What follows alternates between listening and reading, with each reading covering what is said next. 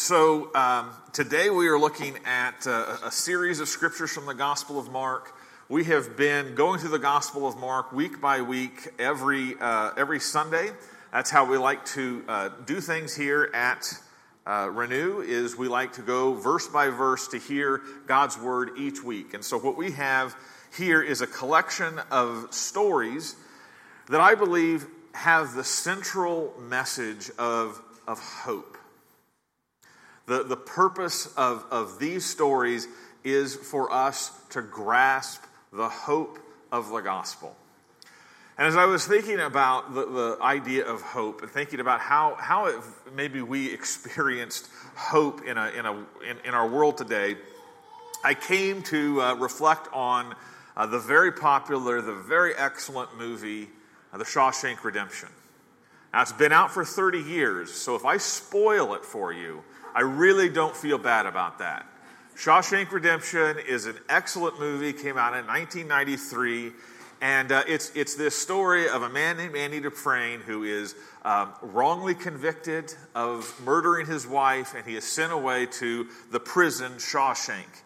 And in Shawshank, Andy and uh, uh, another man named Red, uh, played by Morgan Freeman, uh, become close friends, and they are both uh, sentenced to a life sentence in Shawshank, and uh, and yet they become close friends. And the story of the of the movie is all about Andy Dufresne uh, living in the prison, and eventually uh, he eventually escapes. So that's the spoiler, but I mean, it's you can't spoil that movie. Um, but but the, the theme of the movie, the, the thing that the movie wants us to grapple with is the idea of hope. Can we hope? Should we hope? Is hope a good thing or a dangerous thing? And there is a pivotal conversation after Andy Dufresne has been uh, put in solitary confinement for playing uh, Mozart's music uh, for the whole prison to hear. And he gets out of solitary confinement, and there's this conversation between Andy and, and Red. And I have it on the screen, but I, I want to just go through it. This is kind of the, the thesis of the movie. Andy says, I had Mr. Mozart to keep me company. It was in here and in here. That's the beauty of music. They can't get that from you. Haven't you ever felt that way about music? And Red responds, Well, I played a mean harmonica as a younger man, but I lost interest in it. It didn't make much sense in here. And Andy says, No, here's where it makes the most sense. You need it so you don't forget. Forget? That there are places in the world that aren't made out of stone, that there's, there's something inside that they can't get to, that they can't touch. It's yours. Red says, Well, what are you talking about? Hope, Andy replies. Hope? Let me tell you something, my friend. Hope is a dangerous thing. Hope can drive a man insane. It's got no use on the inside. And that is really the conflict between Andy and Red. Whether, whether Andy should accept the institutionalized world of the prison and give up hope, or whether Red should adopt Andy's perspective and hope against hope. These are the, the two views that are in, in the movie. And really, I believe that they are meant to, to reflect the different views that we all could take in the world that we live in. We can either take the view that this world is all there is, that there, there may not be uh, walls that we're living in, but we are living in a materialistic universe where everything is just the way it is and there's nothing beyond. That is what uh, the, the, the, world of, of naturalism, the world of, of uh, materialism really wants to teach that we are a closed system, that you, you're born, you die, and there's nothing else. And so, whether you want to look at the world as a prison or whether you want to look at the world as not a prison, you need to just adopt that you live in this world and you YOLO. You only live once so do whatever you can do to make this time on, on earth uh, fun or, or enjoyable to yourself. So, which perspective has the world taught you? I, really think if you're living out in the world, you are picking up everywhere the message of red, the, the message that hope is a dangerous thing. To just focus on pleasing yourself now, to just focus on taking care of your needs now, to not really look into the future, to just pull out your phone and distract yourself a little bit more. We are a world that, that, that does not have much hope. In fact, we live in a world that, that really wants you to see hope as, as foolishness. Why, why, why defer gratification? Just take whatever you can get now. But then, if we look at the other side, in a world that has, has become institutionalized like red, we also have to say this world has produced anger and depression and cynicism. It's produced greed. I mean, greed is take all that you can get. Don't worry about whether it hurts someone else because it's the here and now that matters. It's created tribalism. I mean, if we don't win in the here and now, then we have lost all ultimate sense. We have to win the next election. We have to get the right people because this is all there is. There's nothing past any of this for us to hope in. This is the world of red. And this is the world that so many of us are living in. And if you look at the statistics, the youngest people in our country are the most oppressed, are the most cynical, are the people who have the least words of hope as they look at their life. And so I believe we live in a world where red's view has, has taken hold. But the movie, The Shawshank Redemption, wants you to learn that red was wrong. Red was wrong to say don't hope, to treat hope as dangerous, because the, the movie clearly takes Andy's side. Andy's hope was life giving. Because Andy had hope in this prison, he lived as a free man. And not only did he live as a free man, his hope gave everyone else in that prison hope too. The fascinating thing about the movie is how much Andy's hope in the world caused him to improve the prison. Right? And yet, we are often told as one more reason not to hope that if you're so heavenly minded, you become no earthly good. Right? And yet we see Andy shows us that as he placed his hope outside the walls, he was able to change Shawshank to be a better place. And the best news at the end is that Andy's hope even changed Red. When the last pictures of, of the movie is Red is finally set free, and he's smiling as he reunites with Andy. And the last words that he says that we hear before the credits is, I hope. So the movie wants us to side with Andy. And I want to ask you this question How can we live like Andy in a world that is so uh, short on hope? How can we live like Andy? If we are going to live like Andy, then we also need to be people of hope. We need to be people marked by hope. We need to be people who are not tribalistic, who are not making the arguments like it's, it's now or never. We need to not be doomsayers, right? We need to be people who reflect hope in this world, that no matter how bad things may appear to be, we are not collapsing because we have a hope that the world cannot take away. And that is what this passage wants to put into us is to give us a fresh glimpse of the hope that Jesus wants us to have.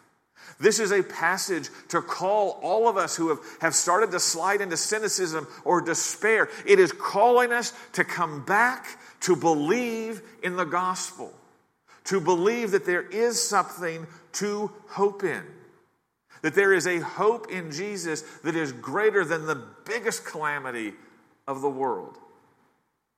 Our passage is a passage that is going to show us in three different scenes that Jesus brings a world that we can hope in. And as we go through these, uh, different scenes, I just want to start with a, a question as a preface. What might your life be like if it was really defined by hope? What might your life be in the world around you if it was really defined by hope? Jesus brings a world that we can hope in. So let us look at these three scenes and see the, the world that he brings. Jesus first is bringing a world of wholeness. Jesus is bringing a world of wholeness. So we're looking at the, the, the first passage here, the, the healing of this deaf man. And boy, can we relate to, to the world that Jesus comes into here? We, we live in a world with so much suffering, so much affliction, so many hurts. I know whenever uh, I stand in front of a room, I am standing in front of a lot of pain. A lot of suffering is happening in each of our lives. And I know that amongst us are painful questions. Why questions? What's this for questions? Questions that we cannot answer but we suffer as we sit there and think about them and wonder why. And as we get older and older, the questions seem to be harder to answer and they seem to be louder and larger, so that we get to really the big question underneath them all Will I ever be whole? Will I ever be whole? Will I ever have everything right? Will everything, will it ever fit together? Will I ever wake up not hurting? Will I ever have these broken relationships fitted back together? So we live in a world that is very similar to the world that this deaf man lives, that we meet in this passage. I mean, this man is a deaf man and he lives, uh, as we're told, he lives in the Decapolis, which is the Greek re- region of the, the Middle East at the time, which is to say, it was a place where Jews mostly did not go. And so this man is probably a Gentile man. He's a man who is living far from uh, the, the, the Jewish people. He is living far from any hope that the scriptures declare. So he is living far away. And so if, I actually have a map to show you where, where we are. So, so, so Jesus has made this big journey that happens here in, in verse uh, 31. He goes from uh, Tyre up to Sidon and all the way around down to this area of the Decapolis. What's amazing here, and this, we'll bring this out later in the passage, but Jesus is walking in lands that Jewish people did not walk. He is walking in the Gentile lands of the Middle East. This ministry that we are reading about is Jesus going to those who are considered most far away. And so, this is where the deaf man is. He lives in a place that has very little hope in it. And he lives as a man who has been deaf likely from birth. He has likely never heard a sound and he has learned to live in a world that has no uh, accommodations for being deaf. So he has lived a life of suffering, and it is a hopeless life. There is no reason for a man who has been deaf his whole life to ever think that he is going to be made to hear again. And so, as our questions of will, it, will we ever be whole? This man lives Will I ever be whole?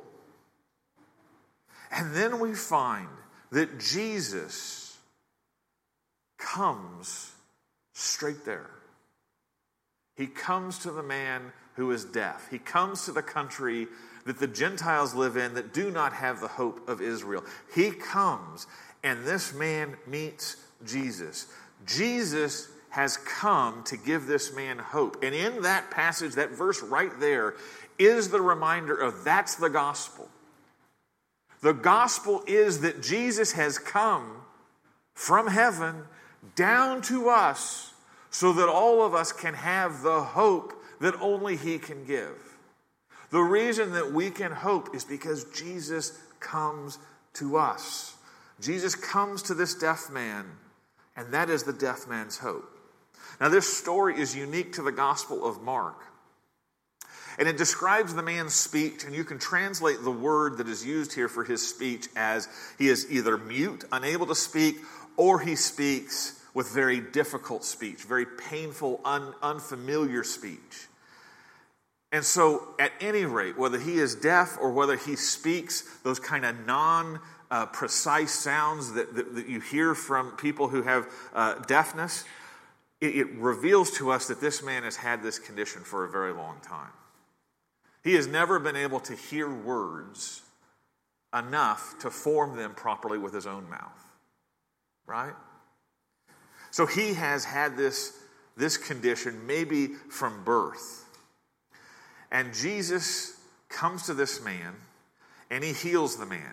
Now, the, the healing story is, is, is kind of strange. It, it has some elements in it that other he- healing stories don't have. I mean, it has this description of, of putting fingers in ears, and it has spit, and it has touching the tongue. And, and I'll, I'll tell you, like the first time that I read the Gospel of Mark, I was like, what is this magic stuff? Like, what, what is this? Like, Jesus just says it, and that's how things are done, right? Jesus doesn't have to touch. Why is he doing that? And I think that he is doing this because he is healing as an act of compassion. When I was uh, in my previous job, I was an engineer. I had a, a, job assignment. I was out in Long Beach, California, and uh, uh, was was done with the day and was out to get a, uh, some food for dinner. And I was met, and I was kind of in a place like today's plaza or whatever. And I, I was met by this woman who had a sign. And her sign said, I am deaf. Can you please help me? And I just spoke to her. I says, uh, No, I, I cannot help you. Didn't even think about it. Just hard hearted, you know, bad, bad pastor. Just said that. And she just looked at me. And so I said again, No, I, I, cannot help you. And she just keeps looking at me. And then eventually she points to the sign I'm deaf. So I realized, you know, I had to, I had to change my form of communication. The Lord gave me three times to get my answer right. I still failed. I, I look back at that as one of the uh, uh, times of, of real regret. You see, what Jesus is doing is he is entering the world of this deaf man. He is showing compassion. He is entering the world by making connection in a way that the man can still connect with touch, with visual. And so he comes to this man, I, I believe, in, in sweet tenderness. And he, he touches the man in the ear to say to him in the language he can understand, This I'm going to fix this. And then he touches the man's tongue. This. I'm going to fix this. So he is communicating so that the deaf man knows. And the only way that he can still communicate, Jesus is here and he's going to heal me. And then he says, Ephphatha which is a fun word to say, but it, it really exercises your mouth, right? Ephphatha. I mean, you make big movements to say Ephphatha. And that is probably a word that this man could see and read off the lips. Be opened. And at that moment, do you get that this man who had never heard a word, the first words he heard was the voice of Jesus saying, Be opened. And so he experienced the miraculous power of Jesus to open his ears.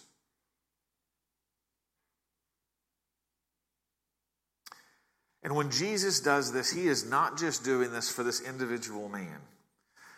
Mark wants us to realize that what Jesus is doing here is a sample of what Jesus has come to accomplish for all people everywhere.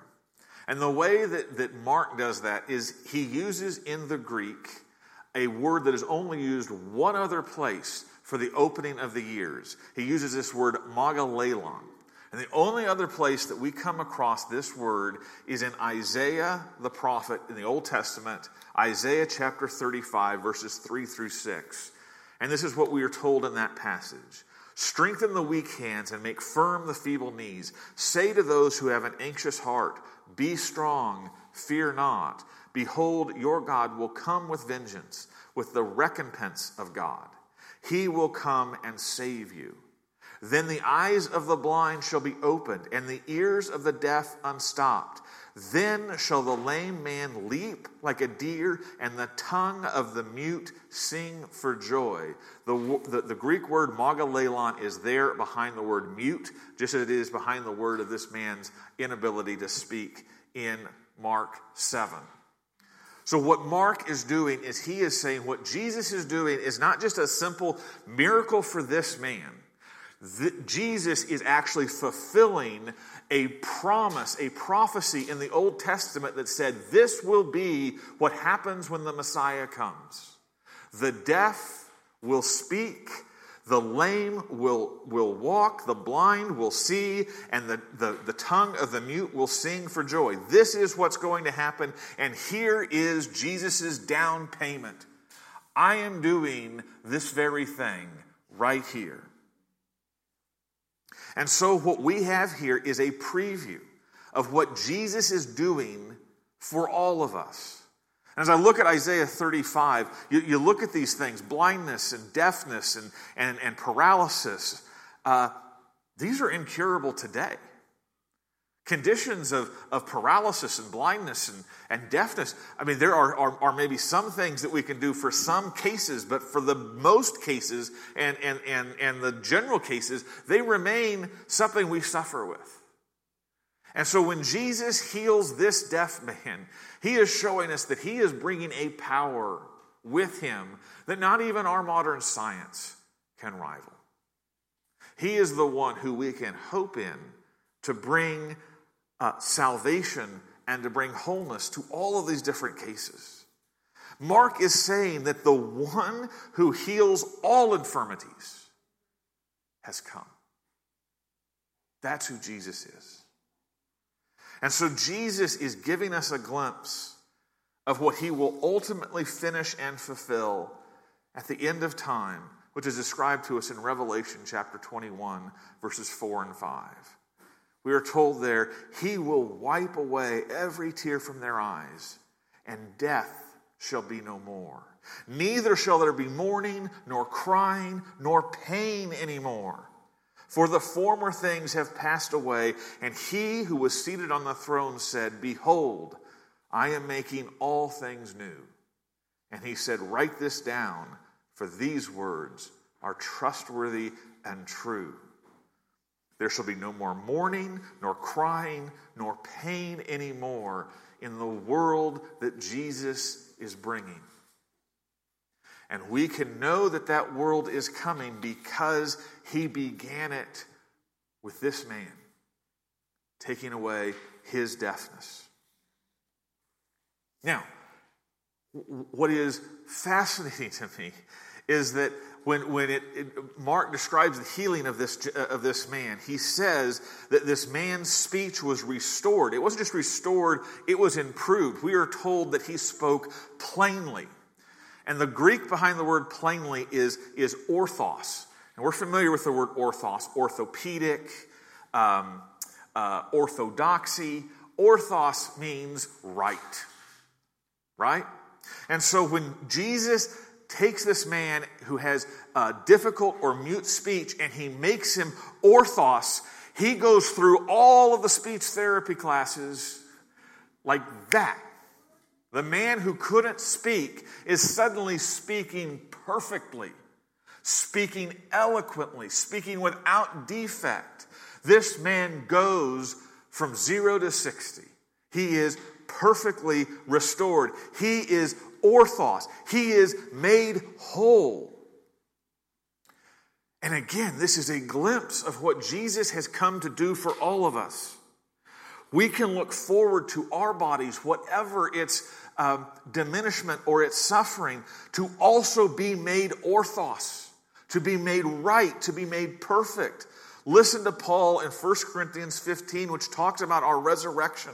So it is with the resurrection of the dead. We are sown perishable, but what is raised is imperishable.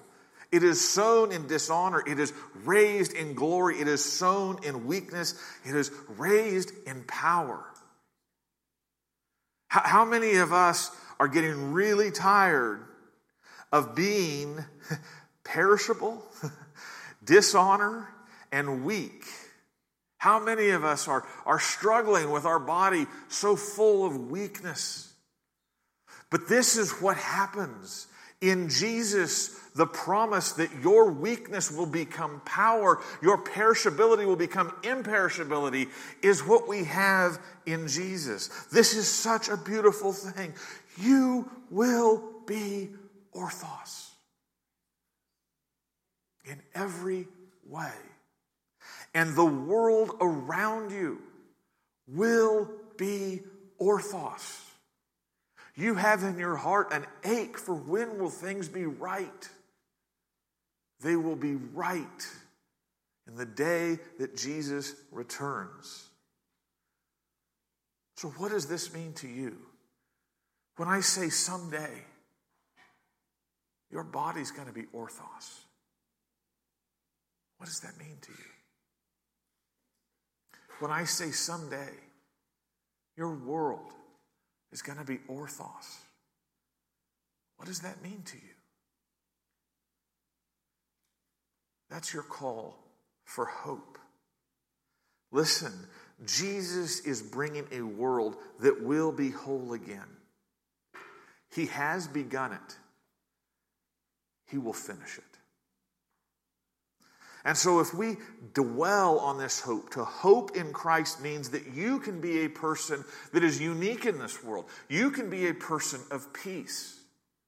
Because as you live in a world where you are not orthos and the world is not orthos, you can have the peace of knowing it may not be orthos now, but I know that the one who I hope in will make it orthos. And so I can have peace amidst the storm. Does the world need people who bring peace amidst the storm? They need people of hope in Jesus. Now, the second scene, we see that, that, that uh, Jesus is bringing a world of joyfulness. So, as Jesus heals this man, there is great excitement as the crowd sees this man healed. And, and they say, probably uh, one of my top favorite verses in all of Mark. They say in verse 37 they were astonished beyond measure, saying, He has done all things well. He even makes the deaf hear and the mute speak. Let me ask you, as we live in this world that, that, that uh, is institutionalized, that, that, that fears being hopeful, what is your purpose? What is your purpose? I, I think that that may be one of the biggest tension points between uh, our life here and our life in the world is the answer to the question, What is your purpose? I don't think the world has a good answer for it. The world just struggles with the sense of meaning and purpose. I think this is what lays underneath the, the sense of burnout and anxiety and depression and anger. Is that we just get further and further into this world and we find out that this world has nothing really to offer us in terms of purpose. We're just spinning plates, we're just moving the chairs on the Titanic. But what gives us purpose? That is the feeling that, that gnaws at the inside of, of us the older we get, and, and, and the youth in our day are feeling it faster than others. The whole idea of happiness in this world is escapism. Play some silly game on your phone. Go, go to a movie watch a football game. But those are all escapists, they don't actually change the situation. And so we're, we're dealing with a world that just feels hollow. And I believe inside of all of us is this question what can I give my life to that will give me real joy? You see, verse 37 is the, the answer to, to that question. The people who see Jesus heal this deaf man, they discover what can give real joy. You see, they, they see this Jesus heal this man, and praise erupts out of them. The, the, the, Greek here is fascinating. I don't usually talk about the Greek this much, but the, the, they say they are astonished. And then Mark uses this word that is basically extraordinary, excessively, profusely. But that word by itself is not big enough. So he adds actually a prefix to it. He adds the prefix hyper. So what he is saying is these people were amazed excessively, profusely, extraordinarily, and beyond that, hyper that, overwhelmingly that. That's what, that's what he's saying. He's saying they got to a place of awe that they had never been to before. They got to a place of awe that the word extraordinary profusely could not really communicate. So they blew it up. That's what we have here. These people's hearts were filled with joy. Why? Because all of a sudden they saw the one that their hearts were created to rejoice in. And how did they see it? They saw the one who does all things well. This is like hearing the perfect note. Suddenly, you've heard it. The one who does all things well has just revealed themselves to you. The words well can also be translated beautiful. What they saw was this man is beautiful. He is beautiful in every way. And when they saw that, suddenly they knew their purpose. Their purpose jumps out from inside them. And what was their purpose? Was to find their joy in Jesus. Or another word for that is to worship. Their hearts were made for worship. And here it happened. For the first time, it overwhelmed them. The Westminster Shorter Catechism says, What is the chief end of man? And its answer is the chief end of man is to glorify God and enjoy Him forever. This is what is happening. They are experiencing a world of joyfulness. They are experiencing the chief end of why they exist they are seeing Jesus as beautiful, as worthy of worship. Do you see the beauty of Jesus? Do you see Jesus as beautiful? Now, you weren't there, and my words don't do justice to what happens in this place. So, what can you look at to see the beauty of Jesus? Uh, I would like to point you to Revelation chapter 5, verse 6, where we are told in this throne room of heaven, I saw a lamb standing as though it had been slain. The lamb here is, is the Apostle John seeing Jesus in heaven. And he says that when he sees Jesus in heaven, he sees one as a lamb that had been slain a lamb that had been slain. Dwell upon that. Dwell upon that picture. Our Savior exists in heaven, showing the marks of his sacrifice for you. For all eternity, we will see what he endured to make us whole. In Revelation 5 6, we are saying, You will see the one who bore the wounds to make you orthos. To make you orthos, you will see one who bore the wounds of the cross. Now, does that not make you extra, excessively, profusely, and beyond amazed at him? That that is who he is? that he made himself scarred, that he made himself wounded, that he could have you with him. That is the beauty. That is the beauty that will make our heart sing. Friends, the, the, the, world leaves us hollow because it has nothing in it that is worthy of worship. You can chase one thing after another, but you will come up empty eventually. And the reason is there is nothing in this world that is worthy of worship. Jesus came to set our heart ablaze with joy. A joy that extends to the end of time and beyond because it is a joy that our heart was made for. It is our purpose. Our purpose is to enjoy Him.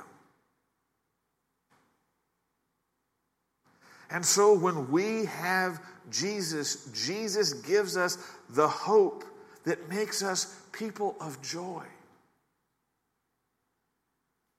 This world needs to see that there is joy.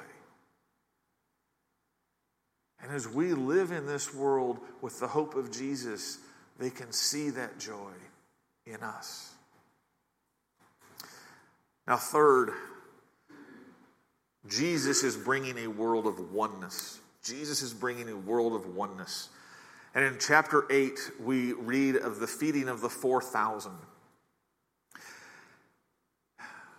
As we think about oneness, maybe this, as, as much as any of them, is the one that we ache for the most. Because we live in a world of conflict and division and spite and meanness. We live in a world of racism, of classism. We live in a world of, of political divides. And, and, and we look at this and we say, will there ever be unity? Will there ever be, will there ever be a, a, a, a place that we can all get along? Right? And it's feeling pretty hopeless. And Jesus wants us to see in this last passage that Jesus brings the only hope for true oneness in this world. As we look at the, the feeding of the 4,000 here in Mark chapter 8, it looks very much like a story that we already read. In fact, there's sometimes a deja vu feeling when you turn into Mark chapter 8 because we already read that Mark fed the 5,000 in uh, chapter 6. And so some people argue that, that Mark just, you know, uh, he, he went to get a cup of coffee while he was writing down the book, and he came back and he wrote the same story a second time, and, and he just, he just, you know, he made a duplicate. Uh, and some people think that's how we got these two feedings. Well, there are enough differences in this story that we know that it's not a duplicate. There's a different number of people, there's a different number of baskets, uh, there's different vocabulary. Uh, there are enough differences that, that, that we credibly believe that this is a completely different account. And the most important difference between these two, and the difference that explains why there are two stories, is that this feeding happens in the Decapolis. The other feeding happened on the other side of the Sea of Galilee amongst Jewish people. This feeding happened among Gentiles, happened among people who were not in the Jewish nation. And so, what is Jesus doing in giving the same feeding to this group of people that he gave to the other group of people?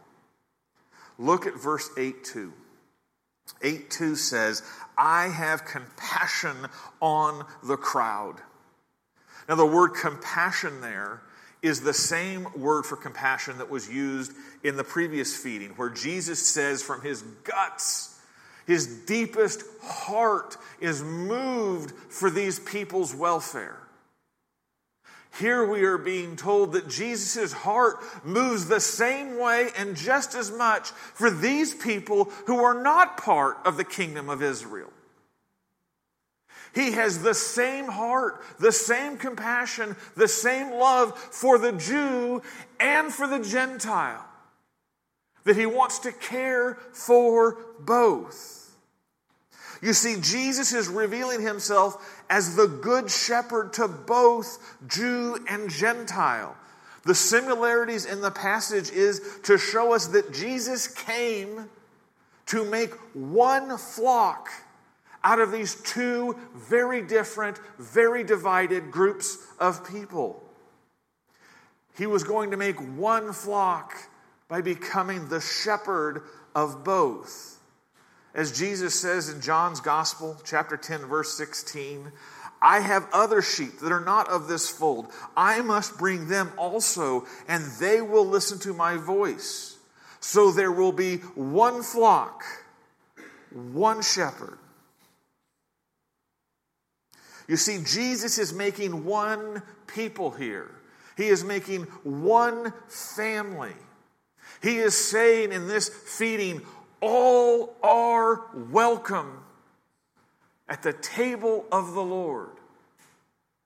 And he is inviting Jew and Gentile to eat together to be part of one flock. Let me tell you that the differences between Jew and Gentile in the first century were as pronounced and as polarized as any difference that you can speak of today separating us. And so, what is witnessed in this passage is that Jesus brings a unity that is greater than whatever can push us apart. This is the hope for oneness, and it is found in the people of God. Can this hope still change the world? I was, uh, I was thinking maybe the movie Shawshank Redemption is, you know, well, that's fiction. And so I was reflecting on, uh, again, the story of Corrie ten Boom. Corrie ten Boom was a woman who was taken to a concentration camp in World War II and uh, had her, her sister die there. And um, you know, suffered terrible things. She was a, a, a, woman of beautiful faith. And when she was let out of the concentration camp and when World War II ended, she devoted her life to a rehabilitation center uh, called uh, Bloemendaal, I think is how you say it, Blumendahl. And she devoted her life to rehabilitating all of these people who had survived the concentration camps to experience forgiveness and grace to move on from the atrocity of their past. But she didn't just work to get them to, to, uh, uh, to get to a, a healing in themselves. She also had a group of people who were uh, her countrymen who sold out people to the con- concentration camps, the informants. And she loved them too. So she had a house full of people who were put in the concentration camps, and she had a house of people who were the informants to put people into the concentration camps. And her ministry was devoted to constantly speaking grace and modeling grace into these two houses until slowly but surely the people who had been in the concentration camps wanted to make peace with those who informed on them. I'm telling you that the gospel that Jesus gave that brought Jew and Gentile together is a gospel that can bring informant and concentration camp together.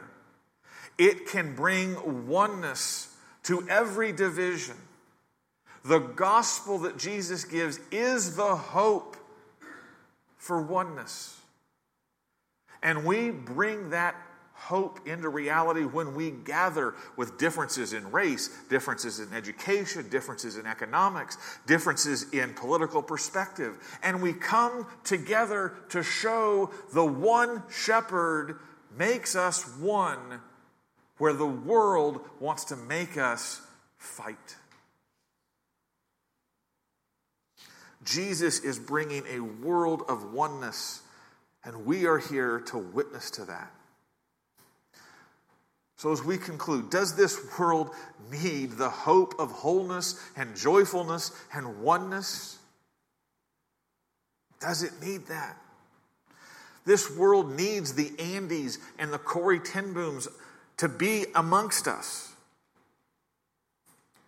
And that is what Jesus has called us to be to be deposits of the hope of the kingdom in a world of brokenness and fracture and despair. So, what is the call to our lives?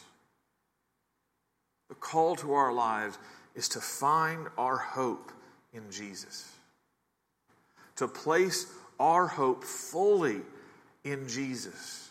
He is the one who provides what we need to be whole, to have joy, and to find oneness in this world and in the next.